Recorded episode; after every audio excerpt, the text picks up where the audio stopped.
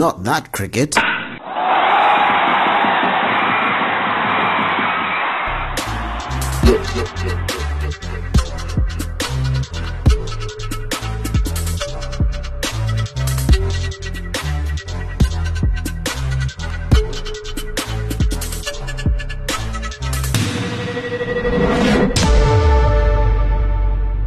Hello everybody and welcome to a special edition of the ClubHouse End Podcast. The name is Larry Kwirirayi. Such a pleasure being with you here in this podcast which gets you closer to the Zimbabwe game as much as possible. Zimbabwe cricket is out at the World Cup that is happening in Australia, and I'm going to give you a rundown of what happened and my thoughts on what happened, as well as also a little short preview and as far as the other match that's taken place. That is the second match that's against we're playing against the West Indies. So Sikandar Raza did the business today, folks. He totally did. Zimbabwe made a triumphant return to the T20 World Cup since they last participated in 2016. Think about that, 2016. Well, they beat Ireland by 31 runs, and it could have been more had there not been some dropped catches towards the end.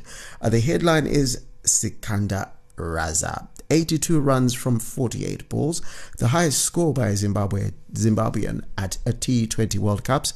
The second fastest 50 by a Zimbabwean. He got his 50 in 26 balls. The most number of sixes in a T20 World Cup innings by a Zimbabwean. And all in the highest score of 174 for 7 by a Zimbabwean, by Zimbabwe at a T20 World Cup. He hit the ball with power, precision, go with authority, and at times absolute impunity. For the rest, the ball was often capricious, but for Raza, he was its conductor, there to do his bidding. Westy Madevere with that 22 and some clean hitting at the end by Luke Jongwe for his unbeaten 20 set Zimbabwe up at the world stage. Let's hear from Raza about his innings. I wouldn't say they were struggling. I think it was certainly a plan that Irish boys had, but I thought the wicket at the start with the new ball was quite skitty, especially back of the length. You don't really have to bowl really short on that track for the ball to zip through. I thought it was a good wicket with a good zip on it. They did try.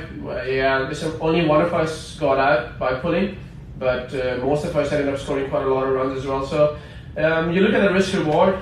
We've scored a lot of runs on that shot, and by doing that, if you've lost the wicket, then it's okay, but that's a shot that most of the Zimbabweans play. We practice a certain role, and regardless of what situation I find myself in, I genuinely believe that, especially being a senior cricketer as well, regardless of what the situation is, I think you just have to find a way, and find a way quickly.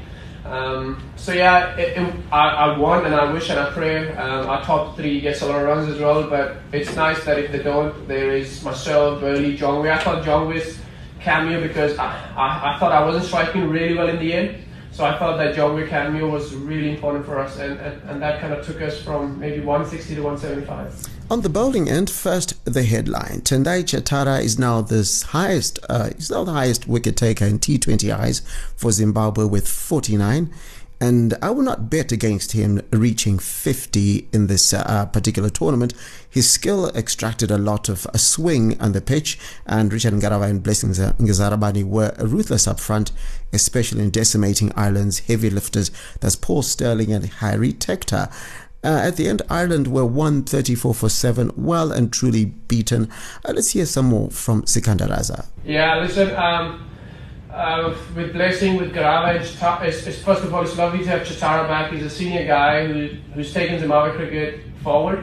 He's a lovely guy as well, works really hard as well. So it's lovely to have Chatara back, and to have a pace attack with Chatara being the spearhead and having Garava and Blessing and even Luke joining. So I think we were a really good mixture of variety, pace, bounce, swing, seam. So it's quite nice to have all those good seamers back.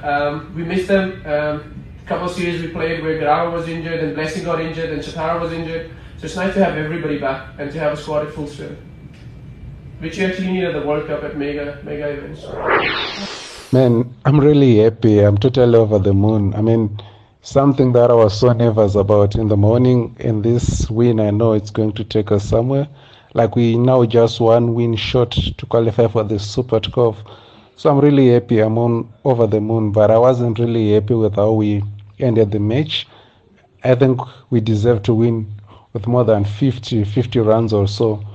It was going to be added advantage, you know, with how this World Cup has started. But nonetheless, I really have nothing to criticize. I'm really happy for the team.